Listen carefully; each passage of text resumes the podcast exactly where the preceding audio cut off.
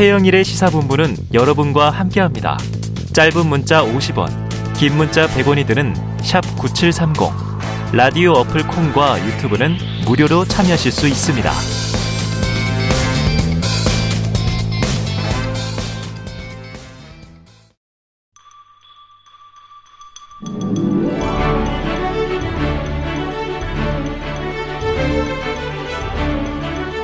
네. 기자들의 눈으로 정치권 소식을 들여다봅니다. 특히 아주 뒤디하기를 세밀하게 파헤치는 시간이죠. 불사조 기자단. 자, 경향신문 박순봉 기자. 늘 저희 이제 뭐 믿고 가는 패널이시고요. 최영찬 기자가 지난주에 이 이직으로 하차해서 오늘 문화일보 이은지 기자를 모셨습니다. 두 분 어서 오세요. 안녕하세요. 네. 이 기자님도 뭐 구면이니까요. 네, 두 네. 번째인데. 다시 뵙게 돼서 너무 반갑습니다. 네, 기대해 보겠습니다. 어, 국민의힘 전당대회 100% 당원 투표 룰 개정. 뭐 오늘도 지금 상임 전국이 쭉쭉 가고 있더라고요. 자, 이준석 전 대표 사례를 반면, 반면교사 삼아서 반대로 개정한 것 같다. 이런 얘기가 들리는데 박 기자님 이거 좀 풀어서 설명해 주세요. 무슨 얘기예요? 지난번에 이준석 전 대표가 당선됐던 전당대회 때 상황을 좀 살펴보면은요. 네, 지난해였죠. 네. 그때 6월 6월이었죠. 네네네. 그때 6월에 됐었는데 대선 전. 당시 보면은 당원 조사에서는 나경원 전 의원이 1등을 했어요. 네. 그리고 이준석 전 대표는 2위를 했고요. 음. 그러니까 예를 들자면 당원 투표가 100%였다라면은 나경원 전 의원이 당선되는 그런 전당대회였던 네, 거거든요. 네. 네, 그러다 보니까 일종의 안전장치, 이건 친윤계 입장이 되겠죠. 어. 안전장치를 설정을 했다라고 볼 수가 있는 거고요. 그리고 결선 투표제도 좀 마찬가지 의미가 있습니다. 음. 그러니까 당시에 다자 구조 구도였기 때문에 이준석 전 대표한테 이제 청년층의 표가 좀 집중이 되고 음. 나머지 표는 좀 분산이 되는 네 명의 후보가 더 있었거든요. 총 다섯 명의 후보였기 때문에 이제 그렇게 분산되는 효과가 있었기 때문에 이준석 전 대표가 상대적으로 좀 높은 표를 득표를 했는데 음. 물론 그때 당시 결선 투표제를 했다고 해도 당시 표가 똑같이 나왔다면 이준석 전 대표는 네, 당선이 네. 됐을 거예요. 왜냐하면 당원 투표도 거의 비등한 수준으로 네. 나왔거든요. 어찌됐든 간에 이것도 일종의 두 번째 안전장치다 이렇게 볼 수가 있는데 아. 이두 개의 안전장치를 모두 이게 친윤계 입장에서 안전장치를 지난번 전당대회 때를 일종의 아, 반면교사 삼아가지고 그때 이렇게 했으면은 뭐 예를 들자면은 이제 이준석 전 네. 대표가 아닌 사람이 당 대표가 될 수 있지 않았겠느냐 네, 네. 이런 식으로 좀 아이디어를 짜서 만들어낸 게 아닌가 이렇게 좀 추정이 되는 그런 것들이 좀 있습니다. 이해가 됩니다. 자, 이번 전당대회 성격 또는 특징, 이게 중요하다던데, 어떤 점에서 그런가요? 그러니까 여러 가지 좀 특징이 있는데요. 일단 첫 번째는 친윤계 국민의힘의 당 주류가 생각하는 이번 전당대회의 성격이에요. 음. 이제 국민의힘의 주류 의원들하고 좀 얘기를 해보면 이런 네. 얘기들을 많이 하는데 이번 전당대회에서 지면 안 된다, 음. 패배하면 안 된다 이런 얘기를 하거든요. 네. 근데 이게 사실은 당내 선거다 보니까 이기고 지는 게 없는 선거인 거잖아요. 사실은 상대적인 게임도 아니고. 그렇죠. 근데 이게 이기고 진다라고 평가를 한다라는 거는 결국에는 비윤계가 당선이 되게 되면은 음. 이거는 전당대회에서 패배하는 것과 다름이 없다. 네, 네. 그러니까 모 의원이 평가하기로는 총선이나 다를 바가 없다 이렇게 오. 얘기를 해요. 그러니까 총선에서 패배하는 그런 상황과 다르지 않다라는 예, 예. 거죠. 그리고 예를 들자면은 뭐 이 원내 지도부의 인사는 이런 얘기도 하던데 유승민 전 의원이 이겨서 당 대표가 되게 되면은 극단적으로는 20명만 남고 의원 100명이 탈당해야 되는 그런 상황 아니겠느냐 이렇게까지 얘기를 하면서 네, 네. 이 반드시 이겨야 되는 일종의 대야 전쟁 어. 이렇게 인식을 하고 있다라는 거고요. 전쟁. 그리고 대통령실에서도 사실 이런 인식들이 좀 있어요. 패배를 하게 될 경우에, 음. 그러니까 친윤계 입장에서죠. 패배를 하게 될 경우에 이 야당 체제가 된다. 그러니까 여당이 사라지게 된다. 음. 이런 인식도 역시 비슷한 그런 내용이라고 볼 수가 있는 거죠. 네. 그리고 이 이번에 그리고 전단대를 이렇게 인식하고 있다라는 게 한 가지 특징이고 두 번째 특징은 이게 지금 국민의힘은 단일 지도 체제로 뽑거든요. 네네, 단일 맞아요. 지도 체제라는 게 당 대표를 따로 뽑고 최고위원과 또 분리하죠. 분리해서 뽑는 거고요. 이제 분리해서 뽑는다는 것만 의미가 있는 게 아니고 이당 대표에게 많은 권한이 주어지는 음. 거예요. 최고위원들은 협의 대상이고 네. 주요 의사 결정을 할 땐 당 대표가 다 결정을 할 네, 수가 네, 있는 네. 거거든요. 근데 이번에는 사실은 집단 지도 체제 같은 단일 지도 체제입니다. 아, 그래요. 왜냐면은 지난번에 이준석 전 대표가 이제 가처분을 뭐 인용되고 기각되고 네, 네. 이런 과정들이 있었잖아요. 이제 그런 결과 끝에 이 당의 이 비상사태라는 게 규정이 돼 버렸잖아요. 맞습니다. 최고위원들이 일정 수 이상 탈퇴 중에 몇 그만두게 되면은 음. 지도부 자체가 해체되는 그런 결과로 기결이 되는 네. 거잖아요. 그러다 보니까는 최고위원들도 같이 당선을 시켜야 되는 거예요. 그러니까 어. 예를 들어 당 대표가 혼자 당선이 네, 돼가지고 자기하고는 다 결이 다른 최고위원들을 임명이 됐다. 어. 이런 상황에서 이 최고위원들이랑 의견이 안 맞게 됐을 때 네. 최고위원들이 집단 사퇴하게 되면 그 지도부가 바로 종료가 되는 거고.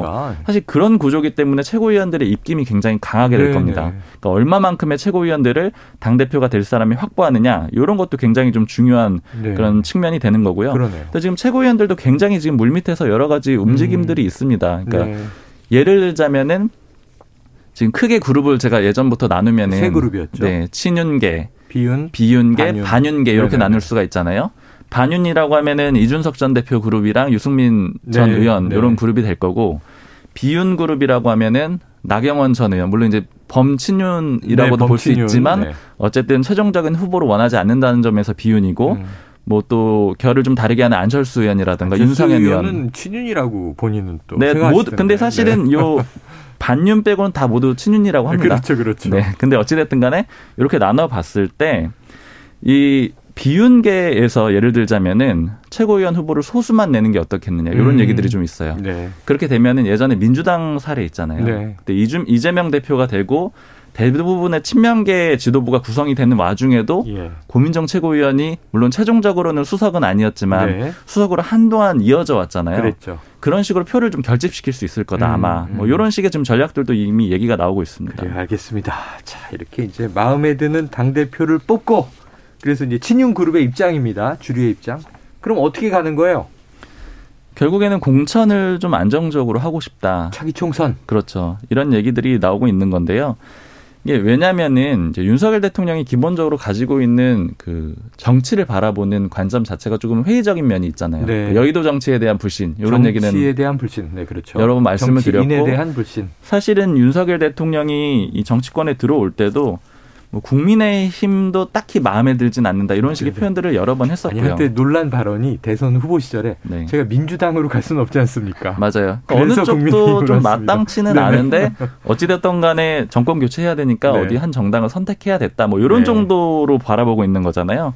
결국 윤석열 대통령이 원하는 거는 창당 수준의 공천이 될 거예요. 어. 그 공천을 하기 전에 이 공천 작업을 좀 원만하게 해줄 수 있는 그내 뜻과 맞는 어. 그런 당 대표를 좀 안치기 위해서 노력을 할 거고요. 예. 사실은 그런 과정의 일환이라고 지금 해석이 다들 되고 있는 거고요. 물론 아. 대통령이 공식적으로 그런 입장을 밝힌 바는 없습니다.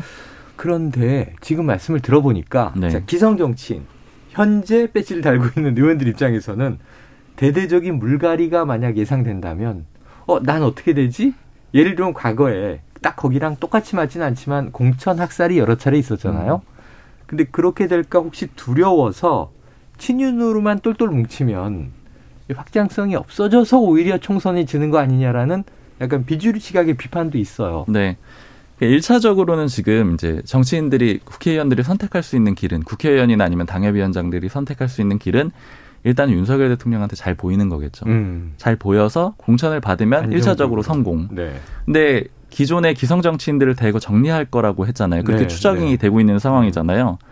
그러면 그 그룹 안에 안 들어가는 게 중요한 거고 네. 사실은 어떻게 보자면은 그걸 정리하는 작업을 하는 정리자가 된다면 네. 예를 들자면 기업에 비유하자면은 구조 조정을 하게 되는데 구조조정 본부에 들어가야 돼. 네, 구조조정 본부의 본부장이 된다거나 본부장이 되거나. 본부 소속이 돼서 네. 조정할 사람들을 골라낸다거나 이런 네. 역할을 하게 된다면은 나는 좀 안정 안전하지 않을까 네, 네. 이렇게 생각을 할 수도 있겠죠. 근데 물론 네. 이제 보통 인사부장들도 많이 정리가 되는 경우들도 원래 있죠. 구조조정이 끝나면 본부장이 마지막으로 떠나는 게 네, 끝까지 뭐. 살아남을지 모르겠는데 네. 어쨌든 그런 과정이 될 수가 있기 때문에 일단 당내에서는 주류에 들어가라는 그런 움직임이 가장 첫 번째라고 보면 되고요. 네.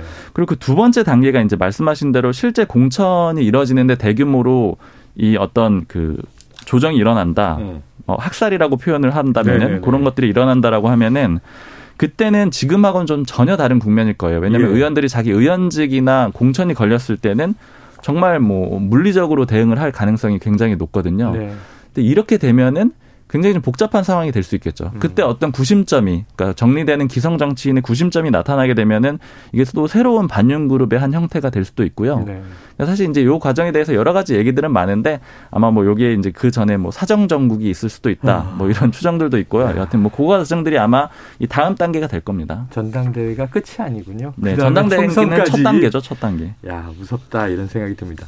그런데 결국은 이제 이 총선 앞으로 닥쳐가면 이 친윤, 비윤, 반윤으로 구분을 하고 보면 윤 대통령 지지율의 정도가 구심력이 되지 않겠습니까? 그렇죠.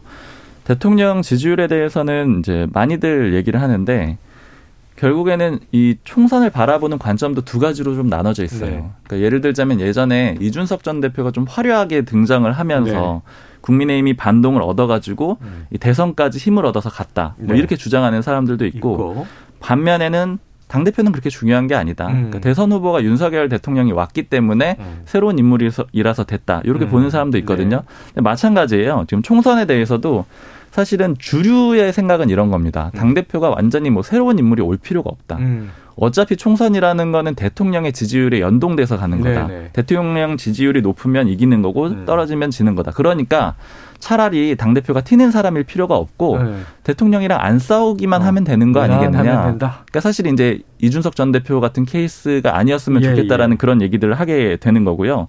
그리고 실제로 수도권의 한 당협위원장이 저한테 이제 하는 얘기는 이런 음. 얘기를 하더라고요.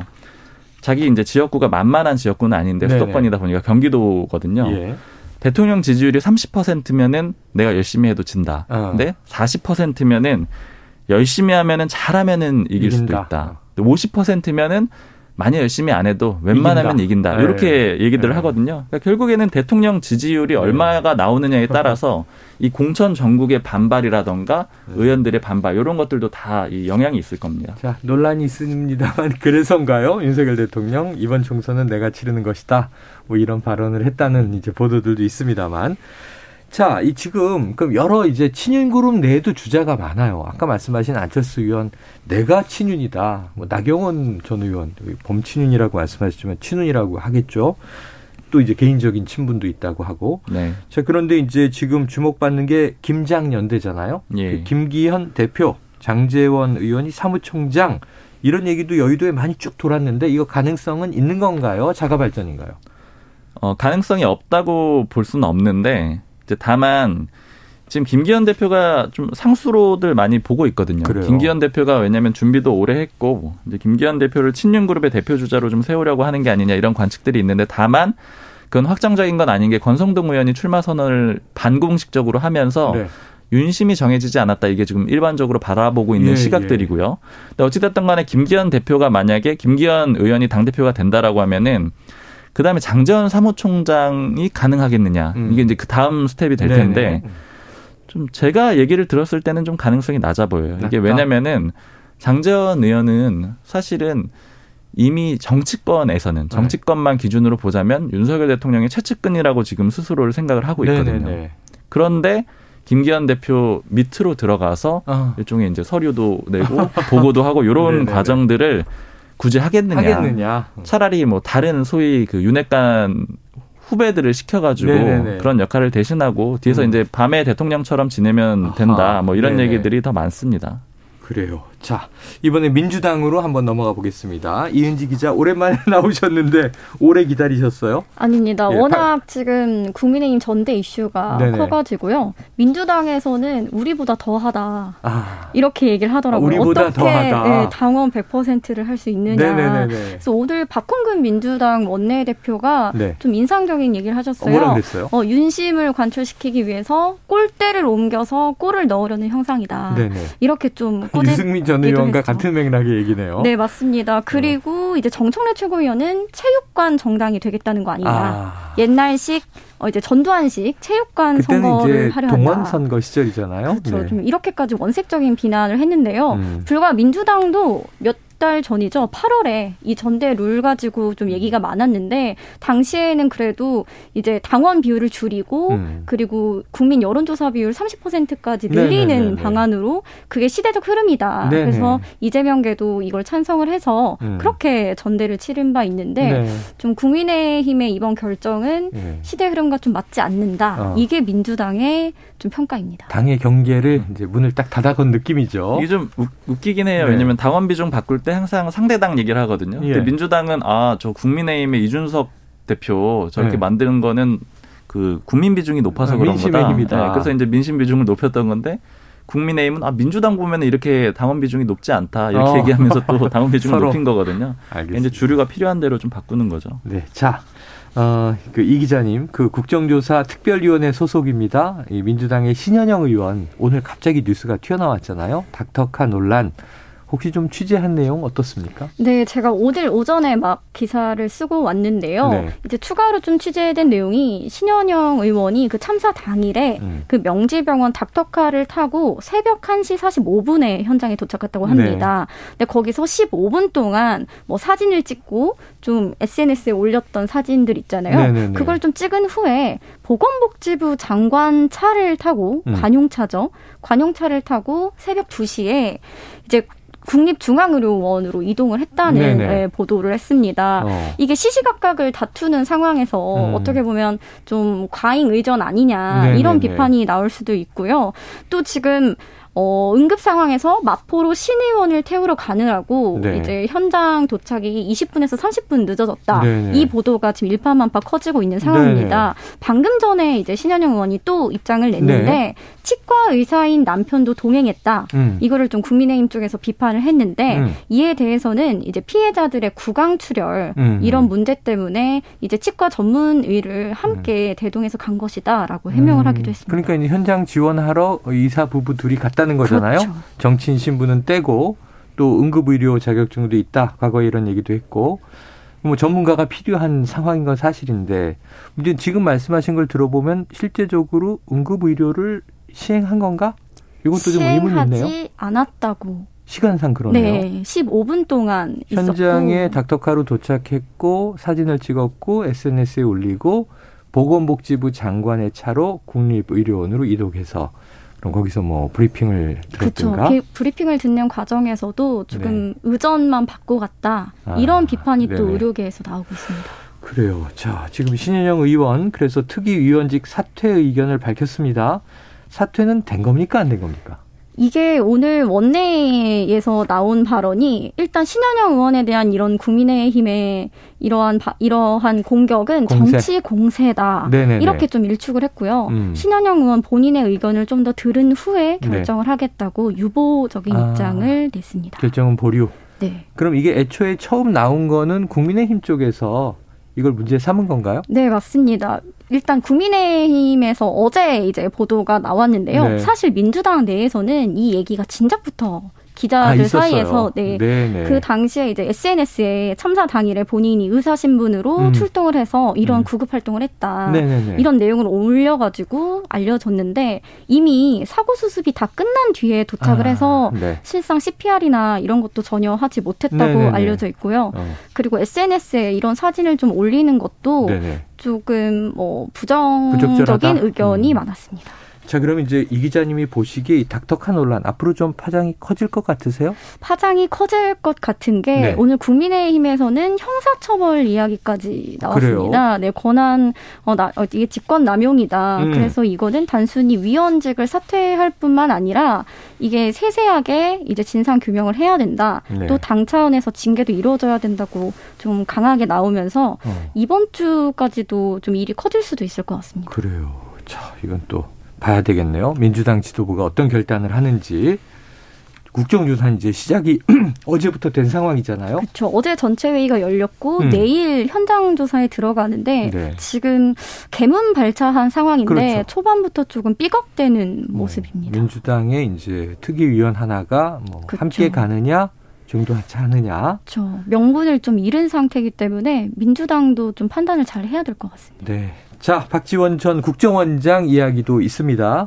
정청래 의원의 좀 강한 반대에도 불구하고 민주당 복당은 결정이 됐는데요. 자, 계속 나오는 얘기인데 이재명 대표가 결단한 것 맞습니까? 네, 일단은 맞는 말이고요. 네. 왜냐하면 다수가 찬성을 하던 입장이었고 음. 정청래 의원과 몇몇 의원만 반대를 해서 사실 복당을 하자, 음. 복당을 받자는 어, 의견이 다수였던 것으로 알려졌습니다. 그래서 이제 이재명 대표는 약간 사회자 형식으로 아. 이제 의견을 좀 총괄해서 결론을 내는 역할을 네네. 항상 하신다고 해요. 그래서 다수 의견이 복당이니 그쪽으로 내에서. 네, 최고위 내에서 그렇게 된 거고요. 음. 또 지금 이재명 대표 입장에서는 사실 그 김의겸 대변인에 대해서 최근 논란이 좀 많고 있는데 네네. 이재명 대표가 굉장히 아끼고 이렇게 좀 화력을 높여봐라. 아. 누가 김의겸 대변인처럼 이렇게 하냐 아. 이런 말을 하기도 했다고 합니다. 네네. 최근에 이제 민주당 최고위원들의 대여 공세 화력이 조금 약해졌다 네. 이런 평가가 있어서 박지원 전 원장 같은 분이 들어오면 네네. 보다 그런데 힘을 실어줄 수 있고 지금 어쨌든 수사가 좀 고조되고 있잖아요. 사법 리스크 선상에 올라 있죠. 그렇죠. 그래서 그런 부분에서도 정치 탄압이다. 네. 그래서 친문과 친명, 그러니까 전임 정부에 대한 음. 정치 탄압 그리고 이재명에 대한 정치 탄압 이 두 가지 바퀴로 좀 끌고 가려는 것 같습니다. 네. 최근에 방송 활동이 엄청나죠. 사실 맞아요. 사실 박지원 선상인데도 전 원장이 이렇게 수사를 뭐 소환되고 나서 바로 나오기도 하고요. 네네네. 방송에서. 그런 것들이 사실 굉장히 이례적이잖아요. 왜냐하면 네. 예를 들어서 수사 대상이 되면은 입을 닫는 게 정치인들의 일반적인 반응이거든요. 입을 닫고 밖에도 두문불출하고. 맞아요. 특히 이재명 대표 같은 경우에는 100일 기자간담회를 건너뛰었잖아요. 맞아요. 그건 굉장히 이례적인 건데 네네. 그만큼 이제 수사 앞두고는 입을 닫는다는 건데 그때 박지원 전 원장이 수사를 받고 있음에도 불구하고 계속해서 음. 방송 출연하는 거를 놓고 제가 이제 민주당 쪽 인사들한테 얘기를 들어보니까 저 왜 그런 거 같냐라고 했더니 일단 첫 번째는 자신감이 굉장히 있는 거다. 그러니까 음. 왜냐하면 불리한 말을 하게 되면은 그게 나중에 수사에 활용이 될까봐 입을 닫는 거잖아요. 네네네. 그걸 구별해서 할 수 있다라는 자신감이 일대 어. 첫째로 있는 거고 오히려 네. 유리하게 활용할 수도 있다라는 네네. 그런 자신감이 있는 거고 두 번째는 민주당에서 어떤 역할을 하려고 하는 것 같다. 음. 그러니까 왜냐하면 계속해서 인지도를 더 높이고 물론 인지도는 이미 충분하지만 네. 주목도를 높이고 이렇게 해가지고 차후에 역할을 하려고 하는 것 같다 이렇게 좀 얘기들을 했었는데 이제 실제 복당이 되면서 좀 그런 수순도 있을 것 같습니다. 네. 그렇다면 이제 궁금한 대목이 이런 거죠. 그 역할이라고 하는 게 정치인이 아까 여당 전당대회 얘기도 했지만 차기 총선이잖아요. 다시 국회에 들어갈 것이냐. 워낙 뭐 다선 의원이고 또 국정에도 역할을 했던 바가 있으니까. 자, 그러면은 정청래 의원이 반대하는 이제 지금 기류도 있습니다만 계속 이제 경고 메시지도 날리더라고요. 그렇죠. 복당됐지만.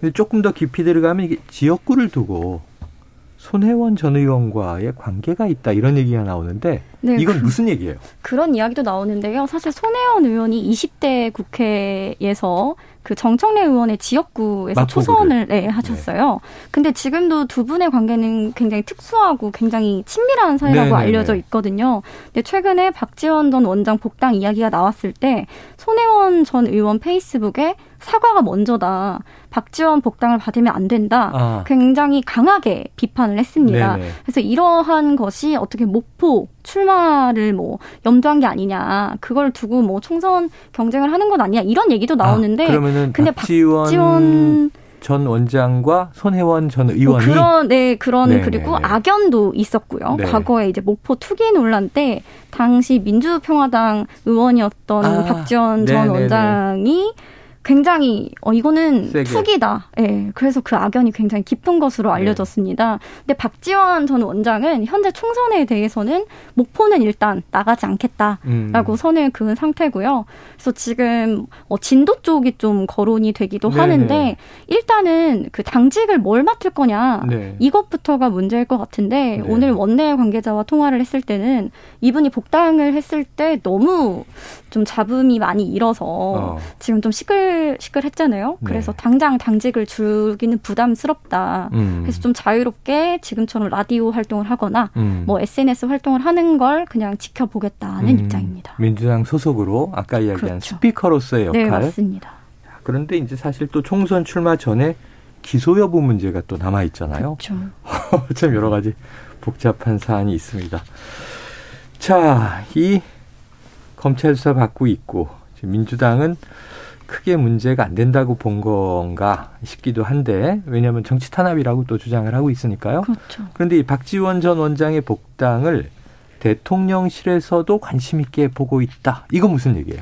네, 대통령실은 아무래도 박순봉 기자가 좀 더 소식이 빠를 것 같긴 한데 제가 아무래도 국민의힘 출입을 했다 보니까 네네. 지금 민주당 쪽 상황을 궁금해하는 연락들이 좀 많이 오는 아, 편이에요. 네. 근데 박지원 전 원장 같은 경우는 전임 정부 관련 수사에 연루돼 있는 분이시기 그렇죠, 때문에 그렇죠. 민주당에 들어가게 되면 이게 또 지형이 바뀌게 됩니다. 어. 이게 친명과 친문이 강하게 이제 좀 똘똘 뭉칠 수 있는 계기가 될 수도 아. 있는 거고 네네. 설사 말씀 말씀하셨듯이 기소가 되더라도 당이 방패막이가 되어줄 수 있거든요. 그 지금 정치 탄압이다라는 게 좀 힘을 못 받고 있는데 네네. 박지원 전 원장 같은 분이 들어가서 예. 좀 말씀을 너무 잘하시잖아요. 음. 그래서 그렇게 좀 해주시면 화력을 키울 수 있기 때문에 그래서 대통령실에서도 많이 좀 질문을 했고 음. 초반에 정청래 의원이 많이 반대를 한다. 그래서 왜 그러냐, 그럼 어떻게 되는 거냐 이런 질문을 많이 받았습니다. 그래요. 네. 대통령실과 긴밀한 관계가 있는 박수몽 기자님 맞습니까?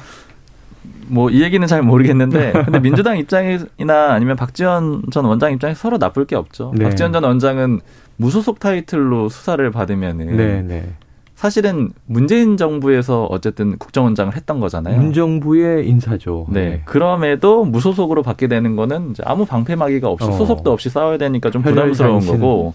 그리고 민주당 입장에서도 박지원 전 원장 문제 이제 같이 들고 들어오게 되면은 네. 주요 스포, 스피커도 들어오게 되는 데다가 네. 라인이 좀 명확해지잖아요. 네. 그러니까 정부가 전 정부 인사들을 네. 사정하는 것이다. 이렇게 좀 이 프레임 싸움을 하기에 적합하기 때문에 서로 어. 나쁘지가 않은 그림 같습니다. 여야 모두 윈윈이죠. 여야 모두 네, 서로도 윈윈이고 여야 모두 좀 이 전선이 명확해진다 이렇게 이해가 되죠. 여당은 별로 좋을 건 없을 것 네. 같아요. 여당 입장에서는. 네. 근데 잠깐 요거 아까 그 얘기 하니까 생각이 나서 노무래 의원도 지금 체포동의안 문제가 국회에 걸려 있잖아요.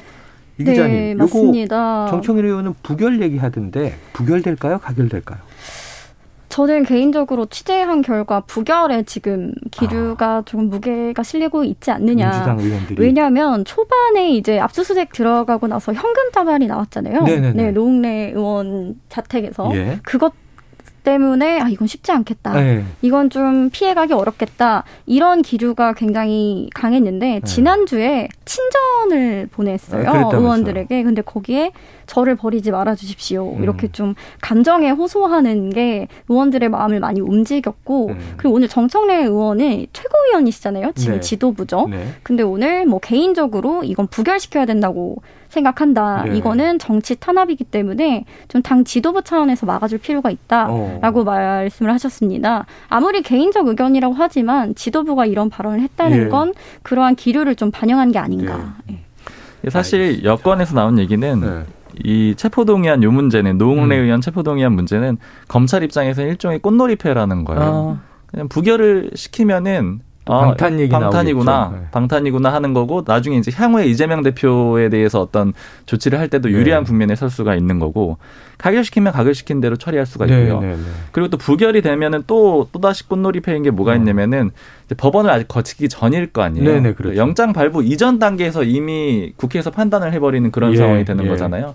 그러니까 법원에서 판단받는 그 부담감, 그러니까 법원에서 예를 들어 영장이 기각되면 검찰이 수사 무리했다. 그 다음에 음. 더 진도 못 나가는 이런 상황을 굳이 맞지 않아도 되니까 그것도 또 정치적으로 네. 정무적으로 유리하다라는 겁니다. 그래요.